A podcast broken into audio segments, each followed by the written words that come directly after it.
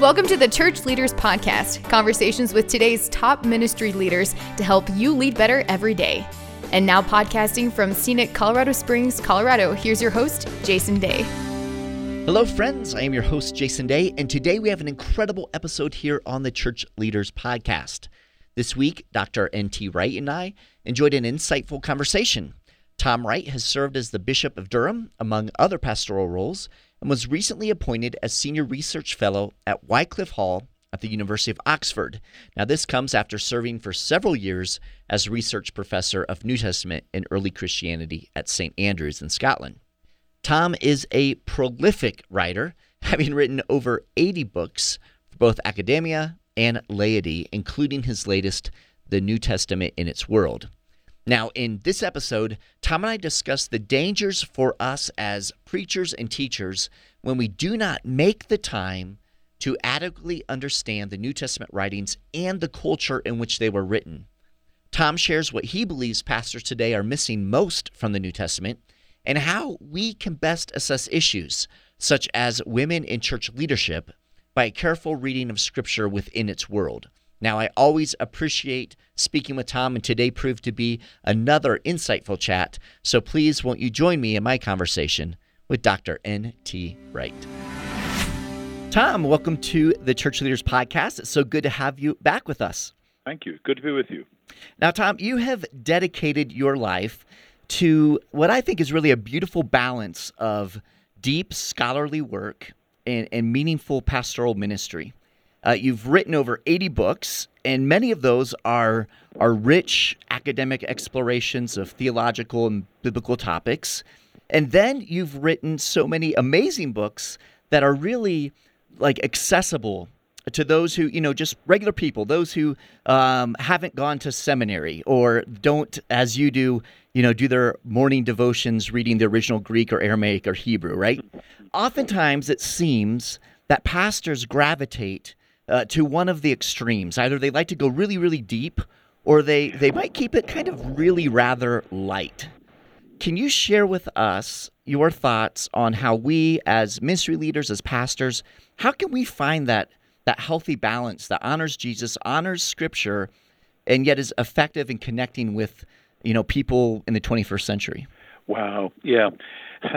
it's rather like uh, asking somebody in a marriage guidance things uh, thing sort of so how, how, can you be the ideal husband or the ideal wife right. and, and, and, the answer is we're, we're, all different and we all have different lessons to learn and I, I, would say that up front because I think a lot of people feel guilty that there are some things which maybe when they were called into ministry they thought they would be doing and they either don't seem to be very good at it or they don't get the opportunity to do it and I really want to say um, that, that we all have our particular gifts and uh, we shouldn't be ashamed of the fact that there are some gifts that we might have thought we were going to be given in ministry or whatever, which we don't have.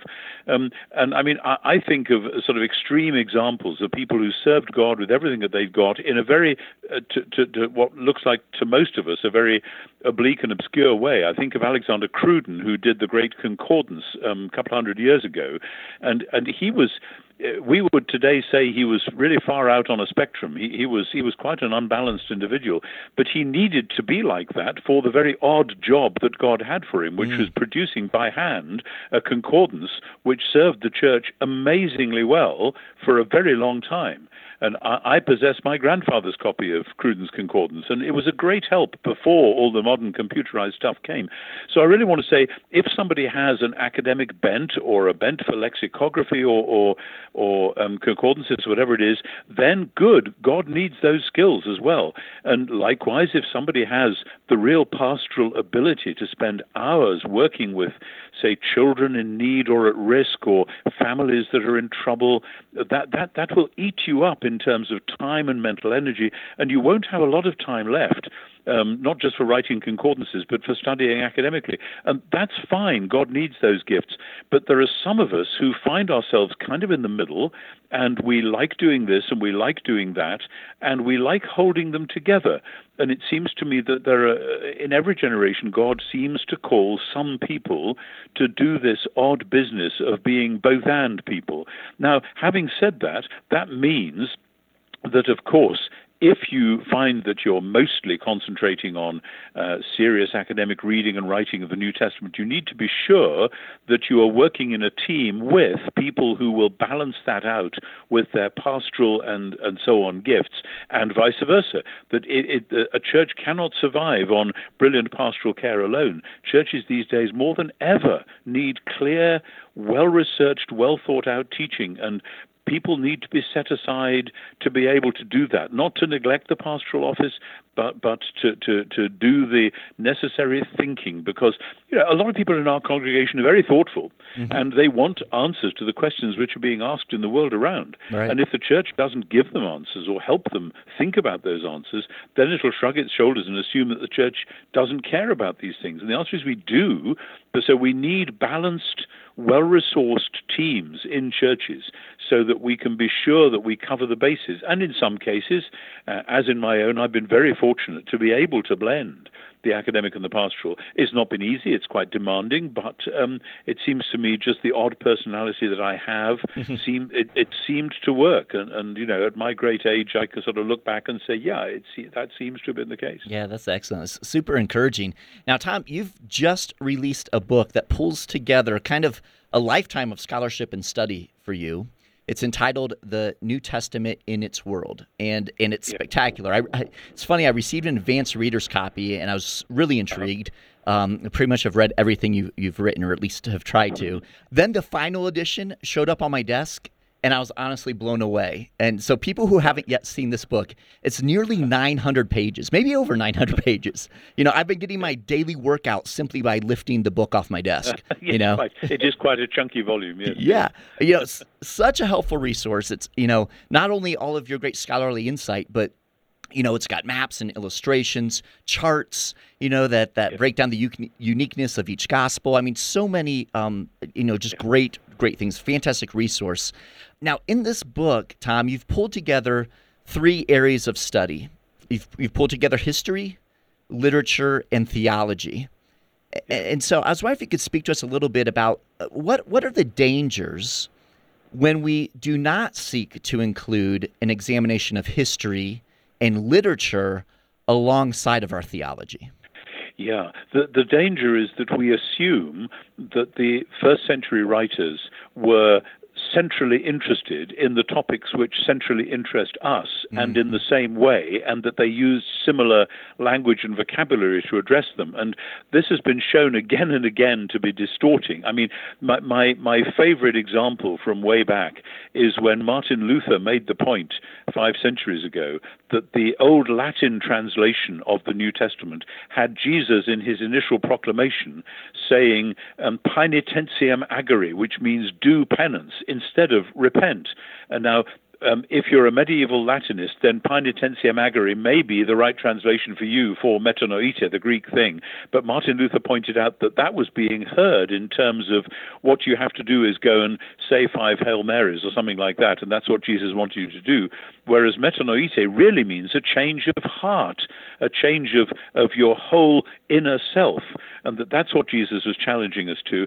Um, but then, of course, I want to go further than Luther went because in the first century, the word metanoite wasn't just a religious or personal spiritual word, it was used in terms of um, what we would call socio political orientation. It meant change your direction of travel, turn around and go back the other way, um, or, or, come this way instead of the way you're going.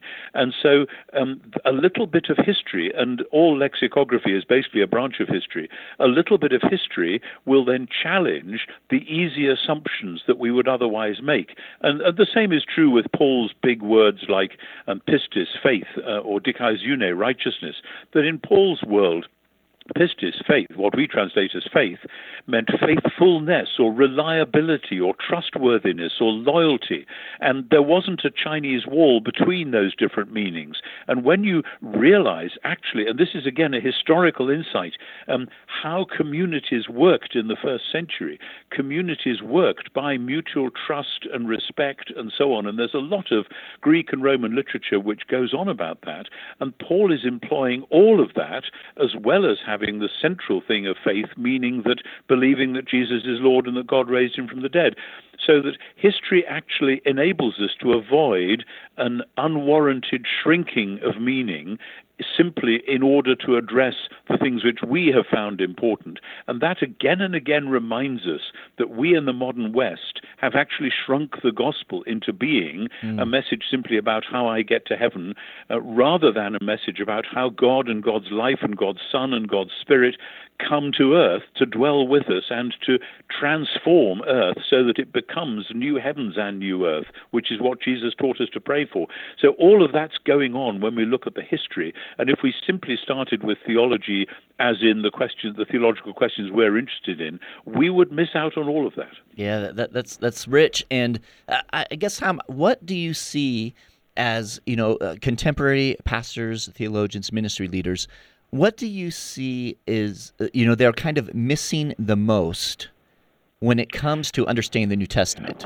I think one of the main things is that we have lived in the West, and this is true even in Britain, where we do have officially a, um, an established church, but it's certainly true in the United States.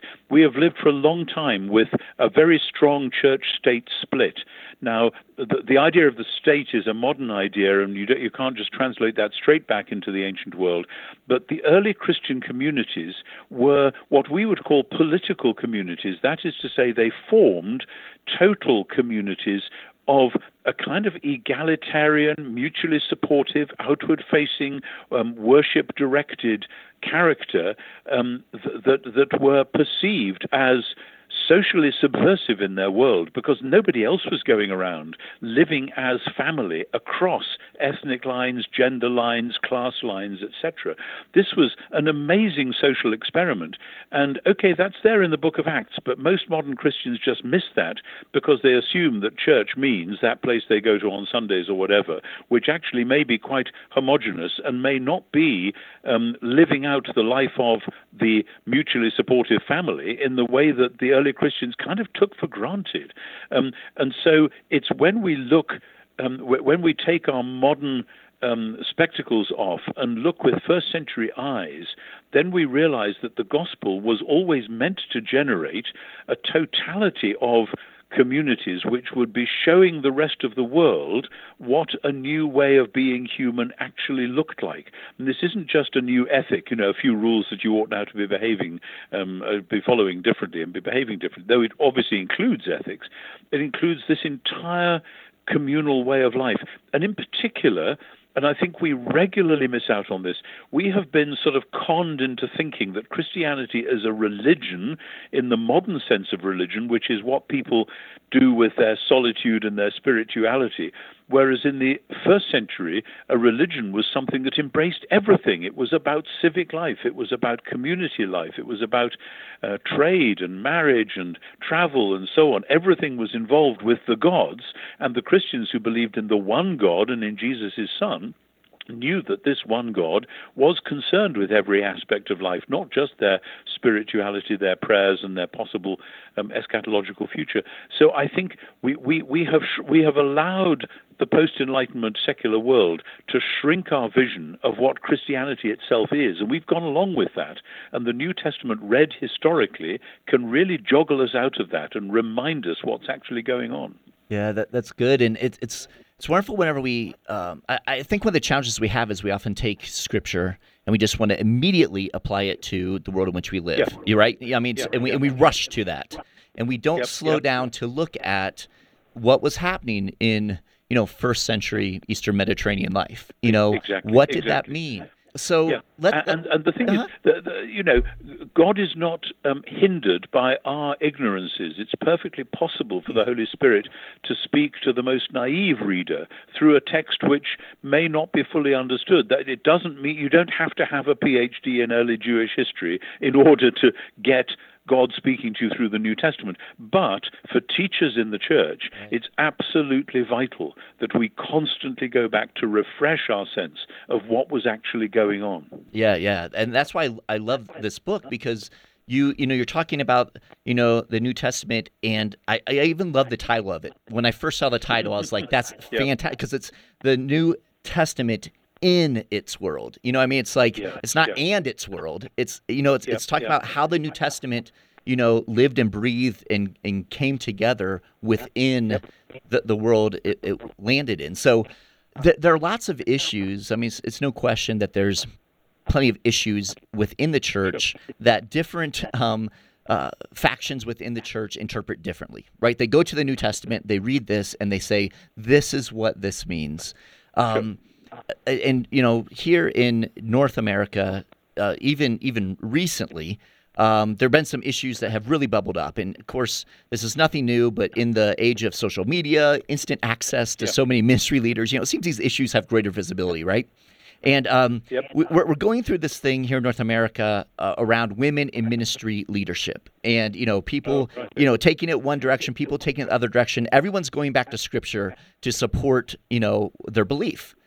Uh, Tom, how how do we take an issue like this, and how do we honestly reflect on the New Testament, you know, to best understand how to interpret that issue that we're wrestling with today? Yeah, yeah, yeah. I, I, I always go back to two passages in particular, which are John 20 and Romans 16. In John 20, Jesus is raised from the dead, and the first person who is commissioned by Jesus to tell other people the good news that he's been raised from the dead and that he is ascending to the Father, he is the Lord of the world, the first person to be commissioned to do this is Mary Magdalene. Now, that announcement that the crucified Jesus has been raised and is Lord that is the foundation of all Christian ministry. That that that's all Christian ministry starts from there and must always include that. Right. And when in John 20 Jesus gives that role to Mary, I think that is almost as huge a revolution as the resurrection itself.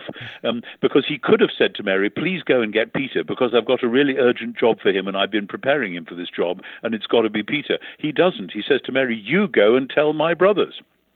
So that's the first thing. The second thing is that in Romans 16, Paul says, uh, Let me recommend to you or commend to you Phoebe, who is bringing this letter. Um, Paul has written the letter to the Romans, one of the greatest pieces of writing ever in the history of the church or the world, and he's he's writing it in the eastern port of Corinth, this place called Kenkreai. Um, sadly, the, the, the place where the church met has there's been a landslip and it's underwater now. I once went, went swimming down there and, and discovered it. Anyway, Phoebe was a deacon in the church in Kenkreai, and she was obviously an independent businesswoman. She was traveling to Rome on business, and Paul gave her the letter to read out to the Roman churches.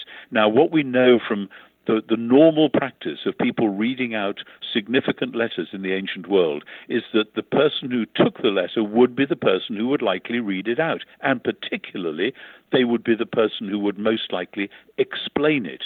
So it's highly likely, you can't prove this, but it's highly likely, and Paul must have known that this was uh, at least a strong possibility, that the first person ever to expound Paul's letter to the Romans was a Christian businesswoman from the eastern port of Corinth. Now, with those two, Mary Magdalene and Phoebe, I think, you know, what's not to like? Here is a very, very solid scriptural basis for saying, right from the start, Jesus and Paul seem not only very comfortable with women as preachers, as teachers, but actually positively to commend that and to set that up. Paul could easily have chosen some man to do that job. Mm-hmm. Um, but he didn't. So that I then read 1 Timothy 2, which is obviously an important passage, in the light of those and similar passages in the Gospels and elsewhere, Gospels and epistles. And actually, Romans 16 has a lot of female um, co workers of Paul who are greeted and so on, and including uh, Junia, who is an apostle. Um, and uh, uh, the two, uh, First Timothy two has some very difficult language, which I and others have wrestled with, and I've written that up in various places in articles and in my little commentary on the pastoral epistles. And I think it's quite wrong to take one particular reading of First Timothy two and allow that to override what is coming through in those other great passages, which seem to me very, very clear. Now, of course, it's open to anyone to disagree with that, but this is how I would approach it. Let's read the large passages, the big stories, and see what's going on. And then I think it does come quite clear. Yeah, I I think that's good because when we when we allow all of Scripture to in, inform our reading, as opposed to just what's right in front of our eyes at that time, it, it helps us to see the, the stream Yeah. of the story, Yeah. right? Absolutely. And I, let, let me just add that, um, th- that there's a real danger here because what I just said could be heard by some suspicious minds as, oh, this is just anti right going with the flow of the culture. Um, so we're all feminists now, so we've all got to um, bow down to this new wave of modern Western culture. And I want to say it's absolutely nothing to do with that. There are many, many issues on which I will firmly refuse to bow down to the sway of Western culture. It just so happens that on this particular issue, there would be a convergence between what some aspects of feminism would say and what the New Testament actually says. Yeah, that, that's good. That's a great clarification. And, and and Tom, talk to me a little bit about how understanding the um, history and the culture of of the first century informs um, kind of the radical, uh, you know, idea that women were so involved in in the ministry in those ways. Yeah, I- I mean, you can see it in First Corinthians because Paul is very adamant in chapter 11, which is a difficult chapter, I admit, but he's very adamant that when women are leading in worship, they should look like women and not look like imitation men. And the fact that he is concerned about them being recognized as women, you know, the whole bit about the headgear and so on, shows that A, he does want them to be leading in worship, and B, he wants it to be clear that they are doing so as women. Now, the, the argumentation there is quite tricky, and I've read many commentaries on that, and uh, uh, I don't think there's any consensus on how Paul's argument actually works. If and when I get to meet Paul, that's one of the first passages I'm going to ask him about. but but but I think I think that is that is quite clear. But um, uh, in in Paul's world um, th- there were various different social movements going on at the time, and th- the usual idea that women were kept down in the ancient world and it's only recently that feminism has brought them back up is quite wrong. There were lots of independent women in Paul's world, and, and that, that was that was something Paul worked with, and we see him using some of those skills. Um, but I mean, the, the, the larger culture, we we basically need to be informed about it. One of, I mean, just as an example, one of the things I always tell my students is that in the ancient world there is no such thing as private life. You know, I'm sitting in a hotel room at the moment talking to you on the phone. As far as I know, this phone isn't bugged, and nobody other than you and me and the people you choose to play this podcast to will ever hear what I'm saying. In the ancient world, pretty well everything you said would be heard by more people than the person you were just talking to, unless you were very clever and secretive and managed to whisper it in their ear when no one else was around. They had houses very close together, thin walls, streets where everybody knew one their neighbor's business. The only people who had private life were the very rich and the very wealthy, uh, and, and sorry, and the very aristocratic. Um, and uh, uh, this actually colors everything to do with what it meant to be an early Christian. That if you didn't join in the processions to go and worship the local gods, everybody, your neighbors, the places where you shopped, your friends, everybody would know that you weren't doing your civic duty. And they would say, Why is this? And you say, Well, because we follow Jesus. And, and the God we know in and through Jesus is the only God, and we're not going to worship any others. And this would be scandalous and appalling.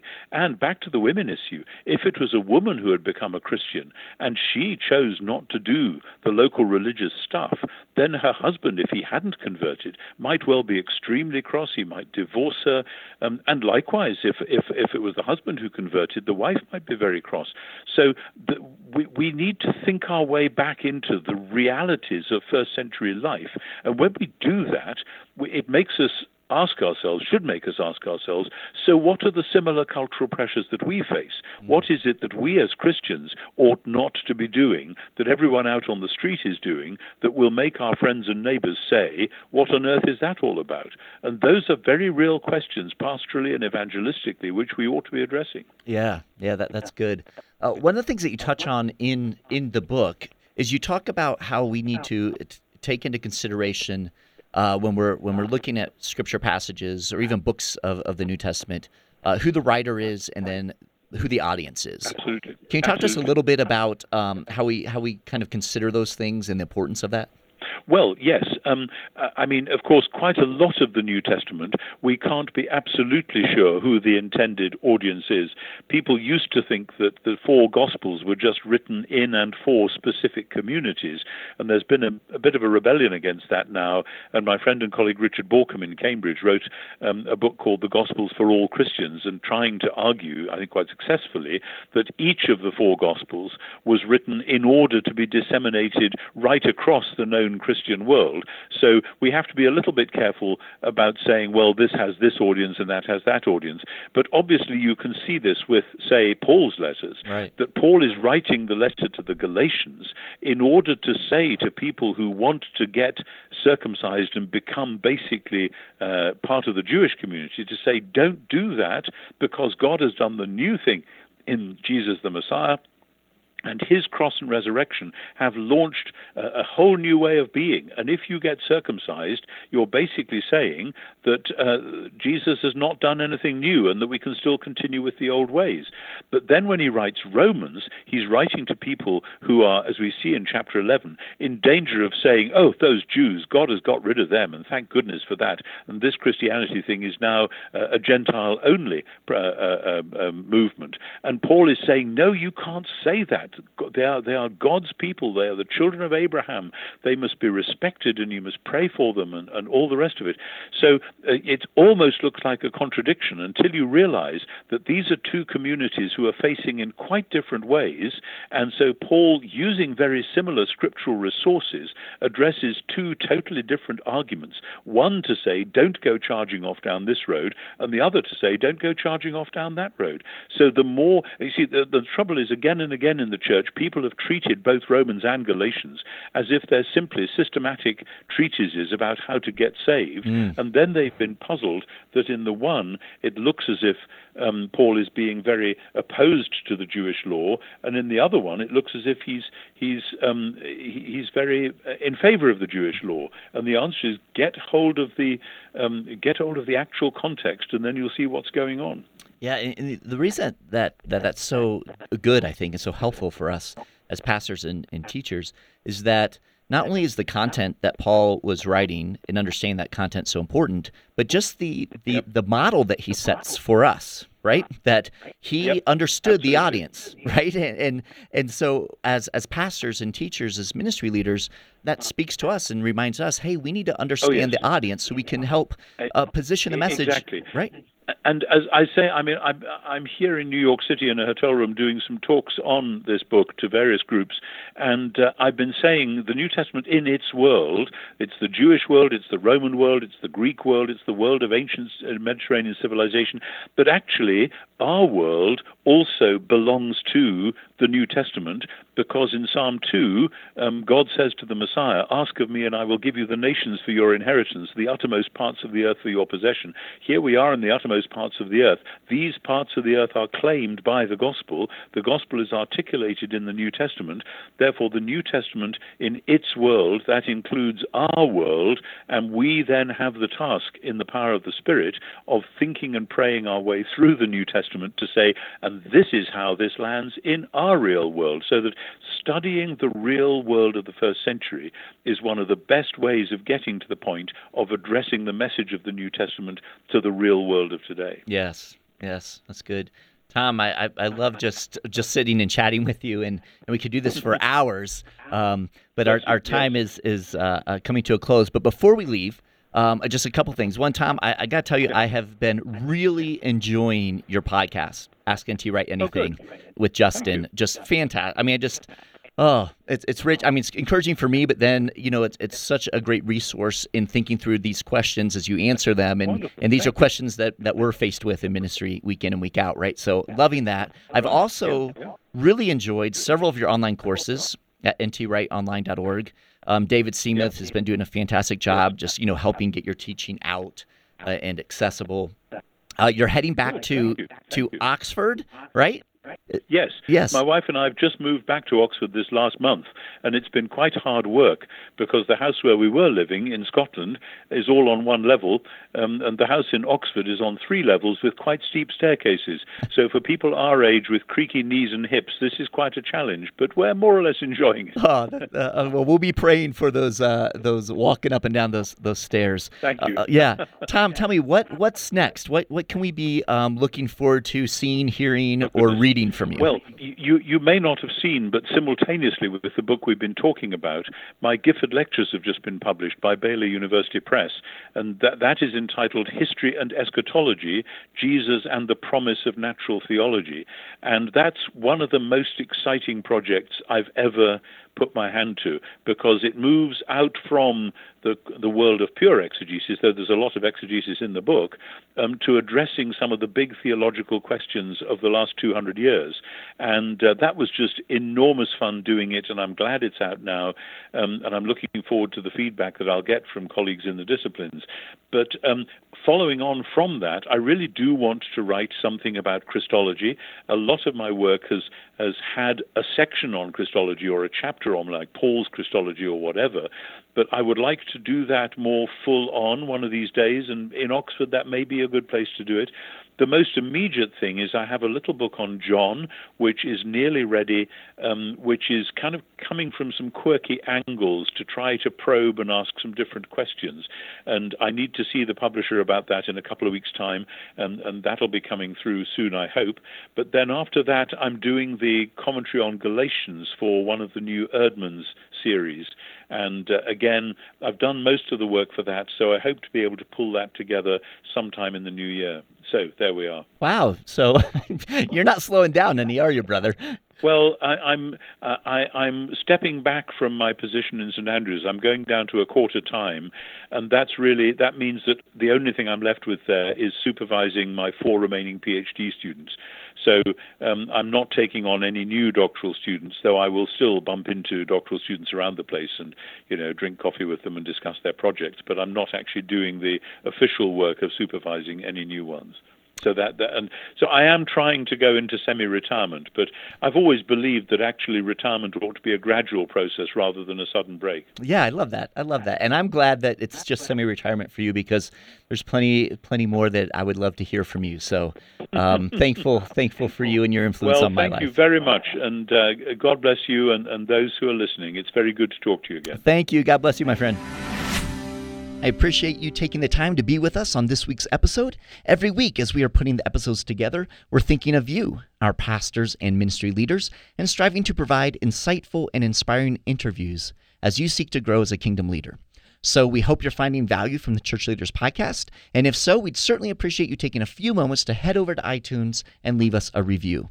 Your positive reviews and ratings help other church leaders more easily find our podcasts so they too can benefit from these interviews. Again, we thank you in advance. And if you have any comments, any questions, suggestions, or ideas for guests, I would love to hear from you. You can send me an email to podcast at churchleaders.com, or you can connect with me on Twitter. Finally, you can find this podcast as well as other great faith based podcasts on the FaithPlay app. It's available for both Apple and Android. And so we encourage you to check that out as well. So until next time, this is Jason Daye, encouraging you to love well and lead well.